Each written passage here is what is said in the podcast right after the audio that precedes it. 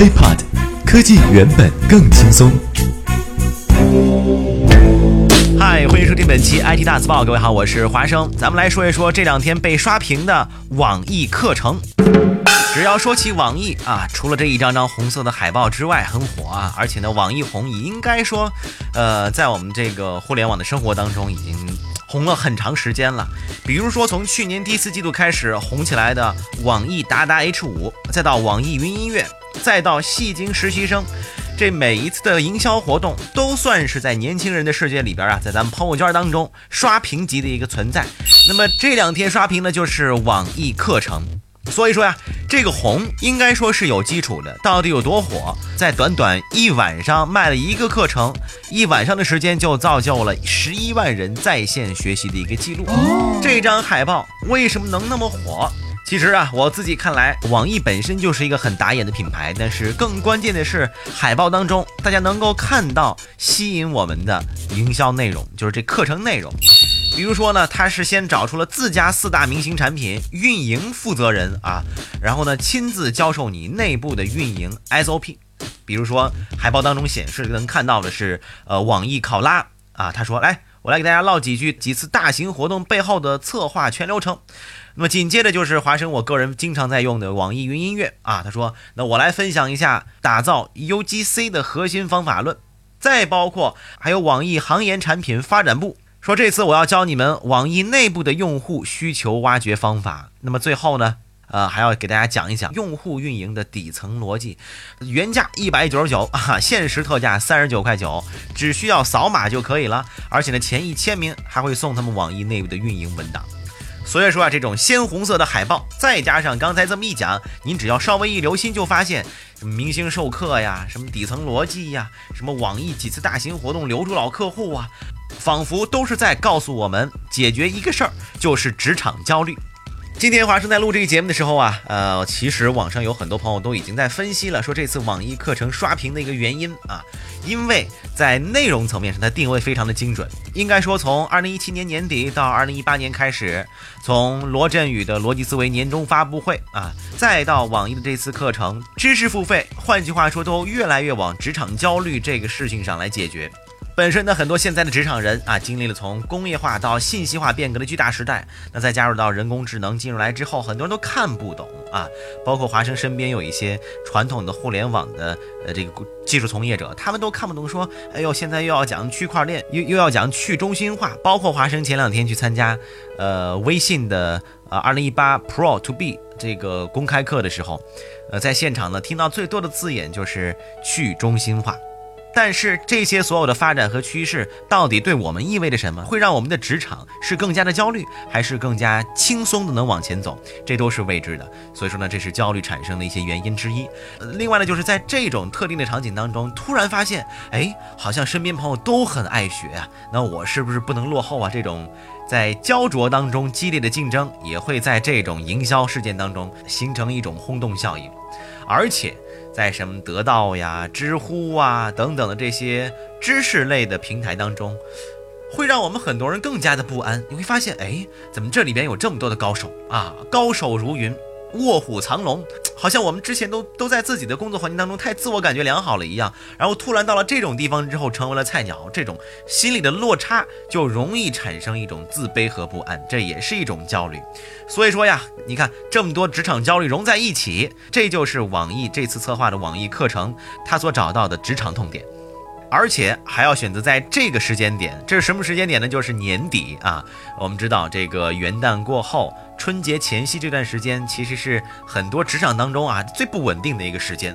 不仅仅是员工啊，会觉得明年怎么办呀，很焦灼；老板也会担心，哎呀，我这些帮员工，我们这企业怎么发展啊？员工明年会不会走啊？等等的。那么在这个时间点，这种课程的推出，一定会像是一种说这救命稻草，可能有点夸张了啊，但绝对是会让人。努力的去关注或者是尝试的一种可能性，而且价格也就三十九块九，很便宜。这个事件从十六号晚上开始，就可谓一波三折啊！先是晚上，嗯，开始海报出现刷屏；十七号一大早，各大什么社群呐，呃，聊天记录里面都会发布这次刷屏的一个事件，各种见解，说这种各种营销理论。那么十七号上午十点的时候，因为存在一些分销的诱导，课程链接被封了啊，引起了又一轮的一个思考。紧接着到了十点半的时候，链接恢复正常，但是取消了分销模式。到了十一点十五分，海报再次被封扫码无效。十一点三十分，这个事儿啊也被荔枝微课下架。十二点的时候又全部恢复正常，海报可以扫码，课程仍然存在。一共忙活下来之后，十几万人付费，两次被封杀，又解禁。三十九块九的这个网易吸金背后，咱们说到底大家得到了什么呢？或者说这各方都得到了什么？首先呢，从背后来看，这次参与营销主体策划的有三个部分。第一个是分销技术提供方荔枝微课，第二个呢是项目的执行方，第三个就是网易自己云课堂。那么各方的收益呢，肯定也都比较明白了啊。首先呢，这个荔枝微课这是一个技术方，它获得的用户的一个数据、交易流水、产品活跃度等等的，应该算是呃最保底不会亏的一方。那么执行方呢，肯定毋庸置疑获得了一个成功的案例啊。而且呢，这网上他们不是也自己很快写了一篇这个总结文章嘛啊，而且在这个图文底上说啊，我们这次怎么怎么厉害，还留下了自己的招商联系方式，肯定呢希望下一次会有很多的金主啊主动找上门。那么网易怎么样？网易它真正得到了用户吗？尤其是在这种呃去中心化的在微信当中传播的这种方法，它是需要层层转化的。怎么讲？首先你要看得到这个海报，其次呢，你愿意扫码来进行这个深入的了解，也就是课程访问。接下来呢，就是课程的付费啊，这是第三阶段。那么最后一步就是付费完之后听了听，哎，我感觉觉得还讲的不错啊。那么我平常想呃。主动的去找他，在哪找呢？哦，这是网易云课堂这个平台，那就是要入驻这个平台当中。这四步下来之后啊，这转化率可想而知。我有人呢就给网易算了这么一笔账，从课程访问量，比如说是十号称十四万的时候呢，到。课程付费好，咱们就按折半算，百分之五十的人课程付费，那就是七万人课程付费。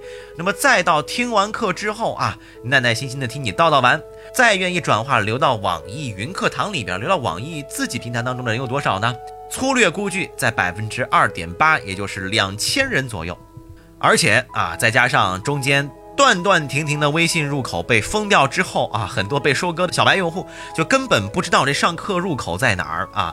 这么一算的话，估计啊，这上课率应该会再降一些。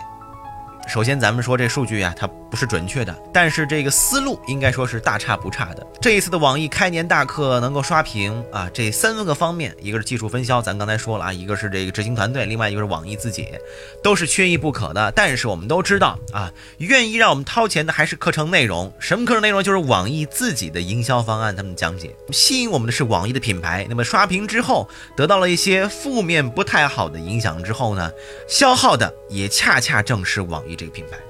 在这节目一开始，我也跟大家讲，从一七年年底开始，达达 H 五啊，包括娱乐画报之后，网易应该算是在很多圈内人士眼中，可以说是一家非常会玩的互联网公司了。但是这一次的去中心化，或者说在微信社群当中，通过社交分享的一个途径来闯入到知识付费这个浪潮当中的网易大课程来讲，这种尝试也给了我们用户啊，包括很多平台当中相关竞品方一些很大的启示。比如说关于付费课程的真实性，网上说这四个课程啊，根本都不是核心的人物来给我们讲课。第二个呢，就是如何把这种社群用户通过渠道当中转化为自己平台的一个用户，这应该是一个呃老大难的一个问题。第三个就是如何在做这种营销策划事件当中操作的更好一些啊，把这个负面的因素搞得少一点，朋友呢搞得多一些，而且呢把这注意力如何拉拢到自己的平台。OK，以上就是本期的 IT 大字报全部内容了。如果想和华生取得更多的交流，可以添加我的个人微信，就在节目简介备注当中。我们下期再见。